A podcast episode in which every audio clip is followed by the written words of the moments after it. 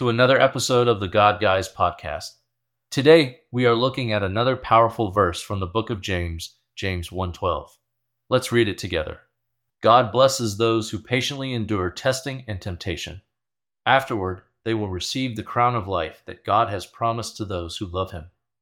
This verse speaks volumes about the virtue of perseverance.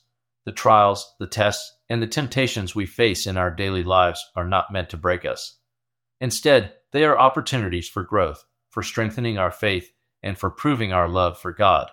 In the context of when this verse was written, the early Christians were facing harsh persecution.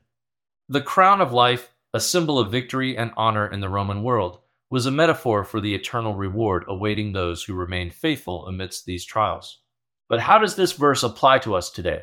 Just like the early Christians, we too face our own trials and tribulations. Our challenges might not be the same as theirs, but they are trials nonetheless. And just like them, we are called to persevere, to remain patient, and to endure these trials. But we are not called to do this alone. We have each other, and most importantly, we have God. He is there with us every step of the way, guiding us, strengthening us, and helping us to overcome.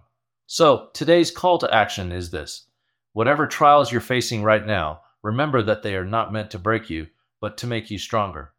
Remain patient, remain steadfast, and keep your faith in God.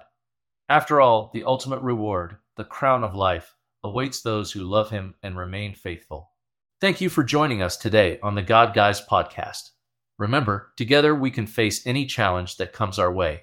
Stay blessed, stay faithful, and until next time, keep persevering.